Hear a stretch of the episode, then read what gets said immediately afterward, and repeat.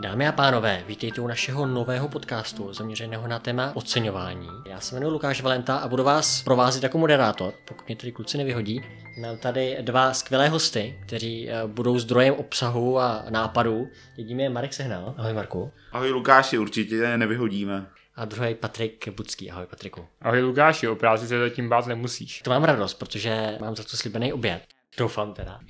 Teď se nám blíží zkouškové období, studenti možná přemýšlejí, jestli specializace oceňování je pro ně ta pravá, ať už je to může být hlavní specializace nebo vedlejší. Je mezi nimi nějaký rozdíl? Ano, určitě. Myslím si, že hlavní specializace se zabývá tím tématem opravdu široce, takže se tam člověk dozví o oceňování nehmotného majetku, oceňování podniků, oceňování nemovitostí, případně se může zapsat nějaký další kurzy. Zatímco v té vedlejší specializaci je těch kurzů o něco méně. Samozřejmě i v té vedlejší specializaci si můžete zapsat některé kurzy, které nejsou povinné, ale už máte omezený počet kreditů na zápis těch jednotlivých kurzů. Ale ty kurzy jsou stejné, to znamená vlastně ta náročnost zůstává shodná. Ano. Takže probrčenosti zůstávají a je to tady na tom, jestli člověk na to má. Samozřejmě ano, jiné jsou potom až ty státní závěrečné zkoušky, kdy z hlavní specializace oceňování podniků skládáte státní závěrečnou zkoušku oceňování podniků, který zahrnuje oceňování podniku jedna a oceňování podniku dva. Plus děláte okruh oceňování majetku podniku a investiční rozhodování, kde máte předměty investiční rozhodování a dlouhodobé financování, oceňování nehmotného majetku a oceňování nemovitostí. Tak já bych e, neříkal něco o probrečených nocích, protože je to specializace jako každá jiná. Má tam samozřejmě své lehčí předměty, na které budeme rádi vzpomínat po ukončení studia, a své těžší předměty. Marku, ty jsi věnoval oceňování v rámci své práce. Jaké to bylo? Bylo to zajímavé a chtěl bych tady opravdu vypíchnout, že to, co jsem se naučil ve škole, tak jsem v devadesát procent i hned používal po nástupu do zaměstnání.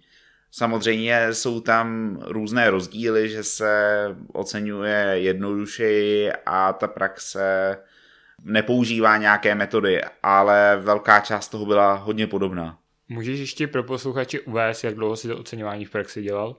Bylo to přibližně rok a půl. Byla to zkušenost, kterou bys doporučil? Teď myslíš, co se týče vzdělání nebo co se týče pracovní zkušenosti? Pracovní zkušenosti. Ano, určitě bych to doporučil, protože myslím, že i za takhle relativně krátkou dobu jsem se to hodně naučil. Proč jsi zase vlastně vybral studium oceňování?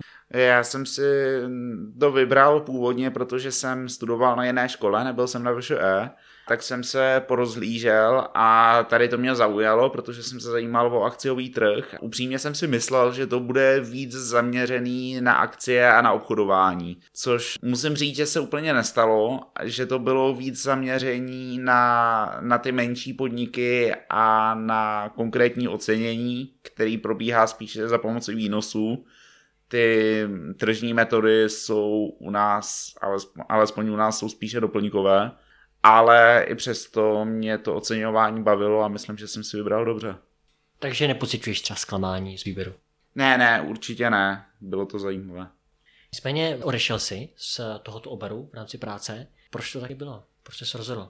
Rozhodl jsem se, protože já teď pracuji v risk managementu a myslím si, že ty zkušenosti, co jsem získal v oceňování, teď můžu také využívat, protože vlastně ty rizika jsou jenom jiný pohled na hodnotu. Při ocenění se dívám na to, kolik ta věc stojí, ale v riziku se dívám na to, jak ty rizika mohou ovlivnit tu současnou hodnotu. No a Patriku, ty jsi se sám věnoval vlastně v rámci, myslím, že brigády při vysoké škole v Znaleckém ústavu oceňování. Jakou máš ty zkušenost? Tak abych uvedl celou moji historii, tak já stejně jako Marek studoval na jiné vysoké škole než vysoké škole ekonomické. Bakalářské, bakalářské studium jsem absolvoval na České technické univerzitě, přímo na Českém vysokém učením technickém v Praze.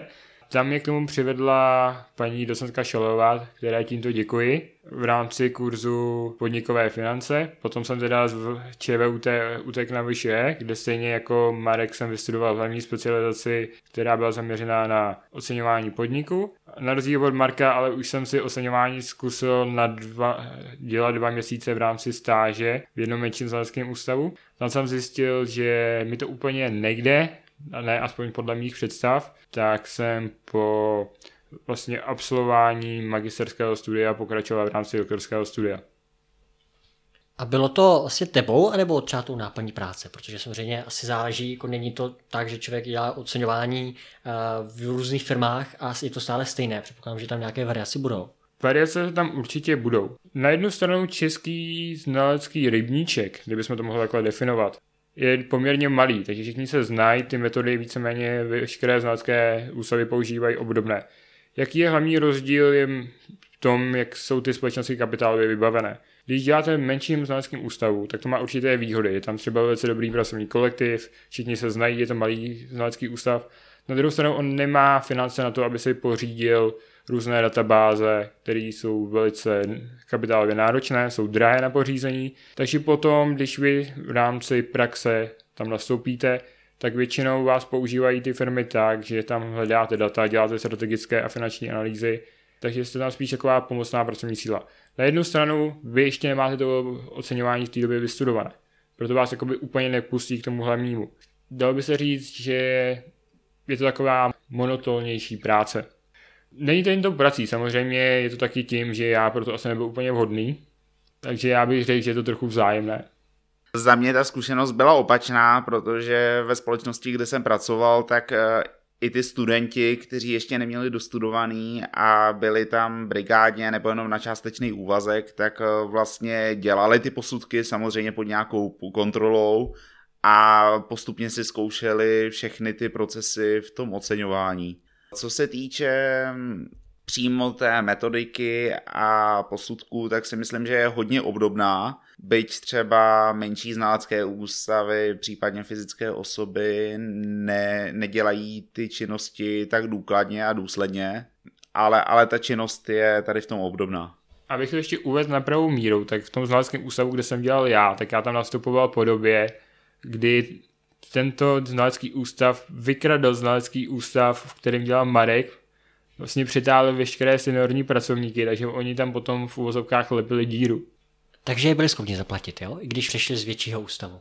My právě přešli z menšího ústavu do většího.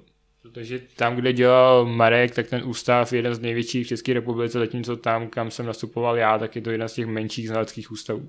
Takže zatím byla mzda. To já nevím, já tam byl až po bitvě. Já si myslím, že v nějaké fázi, zvláště v době růstu, kdy, kdy byla ta doba, o které se teď povídáme, tak že se třeba ty znalecké ústavy mohly špičkovat a o ty seniorní zaměstnance byl zájem. A zase ty seniornější zaměstnanci z těch vyšších znaleckých ústavů třeba mohli odcházet do velké čtyřky, kde to bylo zase víc zaplacené a případně do jiných pozic v jiných příbuzných odvětvích. Ono právě pro spoustu lidí je vlastně znalecký ústav taková jakoby startovací pozice. Oni, můžeme to udělat na příkladu Marka, rok, dva roky pracují ve znaleckém ústavu a potom odchází třeba dělat private equity a oceňovat ty společnosti ne pro účely soudních řízení, ale pro účely třeba už rizikového kapitálu. Těch oborů je poměrně hodně, co člověk může s oceňováním dělat. Co je taková vaše vysněná pozice, kde chcete skončit v rámci tohoto oboru? Tak já jsem v současné době spokojený s tím, kde jsem a co dělám a do budoucna bych samozřejmě v rámci své firmy a své pozice se chtěl zlepšovat a zůstat v tom risk managementu, k kterým jsem právě dostal základ v tom oceňování. Mým dlouhodobým cílem je M M A. Problém je, že bohužel moje angličtina rozhodně na M M A nestačí, takže jako zatím pořád jsem na akademické půdě a snažím se jí zlepšit. Teď se možná jenom trošku vrátím. Patriku, ty jsi zmínil, že vlastně některé znalecké ústavy nemají přístup k různým databázím. Můj dotaz zní, vlastně na VŠE máme poměrně dost databází. VŠE nám platí různé, že to můžeme říct pasport nebo nějaké jiné vlastně datové zdroje. Když to srovnáte, tak to, co mají znalecké ústavy, je to víc, než má třeba VŠE, anebo míň? No, v rámci těch menších znaleckých ústavů tak většinou je to jenom internet. V rámci těch větších to třeba může být i nějaká dražší databáze, ale ten přístup je obdobný jako na V Š E, takže třeba když se naučíte pracovat s těma databázema na V Š E, tak v těch větších znaleckých ústavech potom můžete používat to též. Takže i proto je dobrý se s tím naučit pracovat. Možná proto nám to učitelé nutí a chtějí po nás v každém kurzu, abychom použili nějaké zdroje. Dokonce můžu i říct, že co jsem se doslechl, tak některé menší znalecké ústavy právě používají ty databáze na přístup, že... Tohle se Marku neříká. Takže proto nabírej studenty, jo? Bez komentáře. Bez komentáře. V posledních letech mezi lidmi tak nějak vládne snaha o to dělat to, co vás bude bavit, to, co vás bude naplňovat, kde uvidíte nějaký smysl. Kde vlastně vy vidíte smysl oceňování, to znamená to, že člověk prochází nějaké daňové nebo účetní údaje a potom na základě toho ocení společnost nějakou hodnotou, tak kde je v tom ta životní mantra? Já bych řekl, že je... Je zajímavé, když se člověk dostane i k těm velkým případům, který do té doby viděl v televizi, četl v novinách, takže najednou je ve středu toho dění a ten člověk si to najednou může oceňovat a vidí, kde jsou ty hodnoty, kde ty hodnoty té společnosti vznikají. No, oceňování je v úzovkách královská disciplína. V rámci ocenění by vlastně byste měli vidět od každého aspoň něco. Základy marketingu, základy strategického řízení, základy, nejen teda už základy finančního plánování, aby se právě dokázali ocenit tu společnost. Takže to oceňování je takový dobrý všeobecný základ do všeho. Navíc jako, když si vezmete, co je hlavním cílem podnikání, což je zvyšování tržní hodnoty společnosti, a když dokážete tu tržní hodnotu vypočítat a v tom modelu vidíte, co na ní má vliv, tak se to potom sakra hodí. Takže dá se říct, že třeba ti, co oceňují, mají potom dobré výsledky třeba na burzách, když investují. A to bych se zeptal Marka. Já bych řekl, že minimálně v českých podmínkách to není úplně sloučený, protože ten náš kapitálový trh je hrozně nevyspělej a i v tom oceňování se to vlastně až tak nepoužívá. Používá se to třeba u těch větších společností jako doplňková metoda, že se kouknete na společnosti, které jsou obchodované na burze a teď to porovnáváte s výsledkem toho vašeho ocenění. Samozřejmě ano, naučíte se s tím pracovat, víte, kde se ta hodnota tvoří, můžete nějakým způsobem predikovat, ale nějakým způsobem to před, nepředurčuje k vysoké výkonnosti v budoucnosti. Abychom ještě neuváděli posluchače v omyl. V rámci hlavní specializace i vedlejší specializace oceňování podniku si primárně budete učit, jak vytvořit znalecký posudek. To znamená, budete se učit, jak oceňovat pro účely soudních řízení. Tam trochu jako je upozaděné to oceňování pro účely fúzí a akvizic, oceňování pro účely private equity a venture capital a tak dále. Takže jako primárně hlavní specializace oceňování podniku i vedlejší specializace oceňování podniku je zaměřená na to, abyste se naučili, jak udělat znalecký posudek na ocenění společnosti. To je sice pravda, zas na druhou stranu se... žák naučí tu královskou disciplínu toho oceňování, kterou potom může využít v tom M M A, v, ve venture kapitalu a tak podobně. Já ti dám žáka, to jsou studenti. Možná podle toho, jestli jsou dobří. Mě se zaujalo, pánové, ta královská disciplína, člověk toho musí umět opravdu hodně. Znamená to, že bude i dobře zaplacený? Já bych všeobecně řekl, že pokud to porovnáme uh, s jinými vysokými školami a nebo třeba i jinými obory v ekonomice, tak ty, ty nástupní platy tam můžou být nadprůměrný. Myslím si, že v takovém menším až středním znaleckém ústavu může být tam zda nástupní třicet tři až třicet čtyři tisíc. Co se týče potom velké čtyřky, tak tam ta nástupní mzda může být i větší. Zase na druhou stranu v těch menších znaleckých ústavech je to takový klidnější, člověk tam nemá tolik přesčasů a učí se spíš pozvolně, zatímco v té velké čtyřce opravdu musí hodně makat. A následně v těch vyšších seniorských pozicích, kam by případně mohl ten, ten člověk postoupit nebo přejít, když by měnil zaměstnání, tak může být ten nárůst v řádech až desítek procent. Takže se má na co těšit. Ano, to určitě má. Samozřejmě jakoby ten nástupní plat pořád je sice nadprůměrný, ale když se třeba srovnáte s absolventy technických vysokých škol, tak ty nastupují od třicet pět a vejš, ale jako na ok- ekonomický obor je to velice slušné. Když se zeptáme třeba Lukáše, jaký je nástupní plat marketingu, tak jste nad průměrem.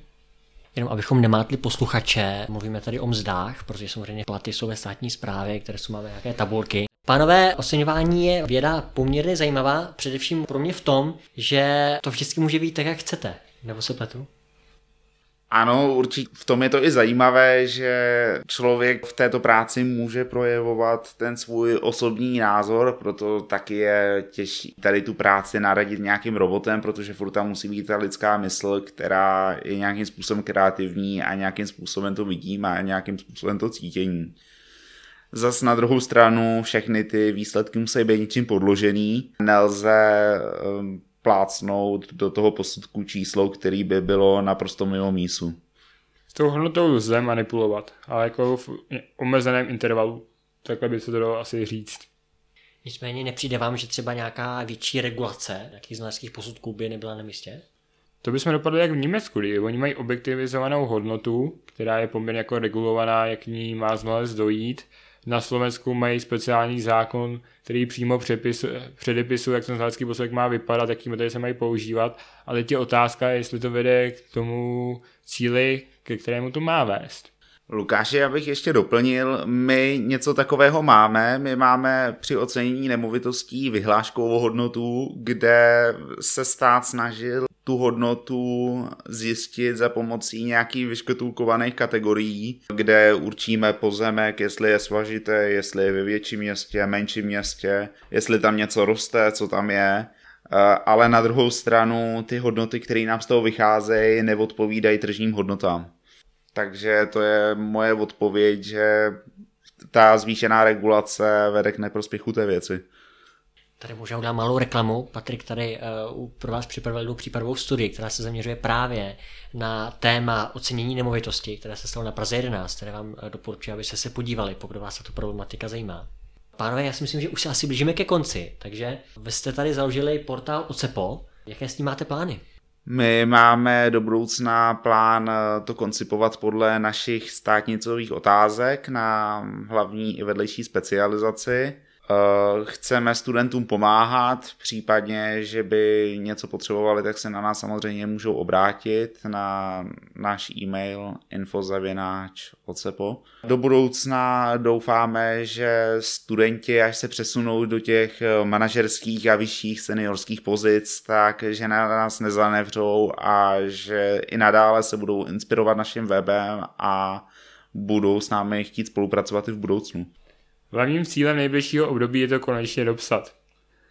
Co se týče dlouhodobé vize, tak to chceme postupně rozšiřovat. Zatím máme víceméně zpracované státnicové otázky z hlavní specializace z toho okruhu oceňování podniku, konkrétně oceňování podniku jedna, kde máme zatím šestnáct okruhů. Dále budeme publikovat okruhy z oceňování podniku dva, to by byly okruhy sedmnáct až dvacet pět. Posléze uděláme státnicové okruhy z vedlejší specializace oceňování podniku a v rámci dlouhodobého výhledu budou okruhy z investičního rozhodování, oceňování nehmotného majetku a oceňování nemovitostí. Využijeme toho, že nám tady Marek dělá ve fondu zaměření na nemovitosti, takže i ty nemovitosti by měly nějak vypadat. No pojďme to teda zavřít nějakým, nějakou vaší historkou, jestli máte. Co s čím nejzajímavějším jste se setkali z hlediska oceňování? Co vás třeba nejvíc překvapilo? Nebo co byste, jestli máte něco, co byste se chtěli podělit? Mě asi překvapilo, že zejména Um... malí znalci jsou schopní přijít i se zdánlivě ne- nesmyslným konceptem a že naopak ty větší znalecké ústavy tady tu situaci musí napravovat. Ty závěry z těch posudků jsou takový různorodý. A co mě na té práci nejvíc bavilo, že jsem se setkal i s těma velkýma firmama, o kterých jsem dříve slýchal jenom ve zprávách a v novinách. Takže jsem se s nima teď setkal v reálném životě právě v té firmě. Takže jsi dozvěděl nějaký zákulisní informace? Ano, ale na druhou stranu vždy s tím znalectvím se váže mlčenlivost, kterou dostanete v každé pracovní smlouvě, že smíte využívat informace pouze pro vědeckou činnost v omezeném rozsahu, takže pokud se dozvíte nějaké pikantnosti, tak je nesmíte říkat dál. Za mě mě překvapuje, jak, má, jak jsme vlastně omezení, co se týče dat, který máme k dispozici. Tady většina znaleckých ústavů čerpá z webu profesora Damodarana. My se teda v rámci oceňování budeme snažit publikovat vlastní datové, datové sady a doufáme, že postupně i díky nám budou mít znalci jednodušší práci a budeme poskytovat služby, které na trhu nejsou. Tak jo, tak dámy a pánové, blížíme se ke svému konci. Děkujeme, že jste, jestli jste tady vydrželi až do konce, že jste tu byli s námi. Věřím, že nás budete společně se mnou dál v oceňování růst, protože nás bude čekat vlastně další, další a další podcasty. Budeme řešit různá témata a vždycky tady budeme v tomto složení, to jsem já, potom mají Marek. Měj si pěkně, Marku. Děkuji za pozvání. A Patrik. Díky. Tak jo, tak pěkný večer, případně den, jestli se díváte na dne. Sledanou.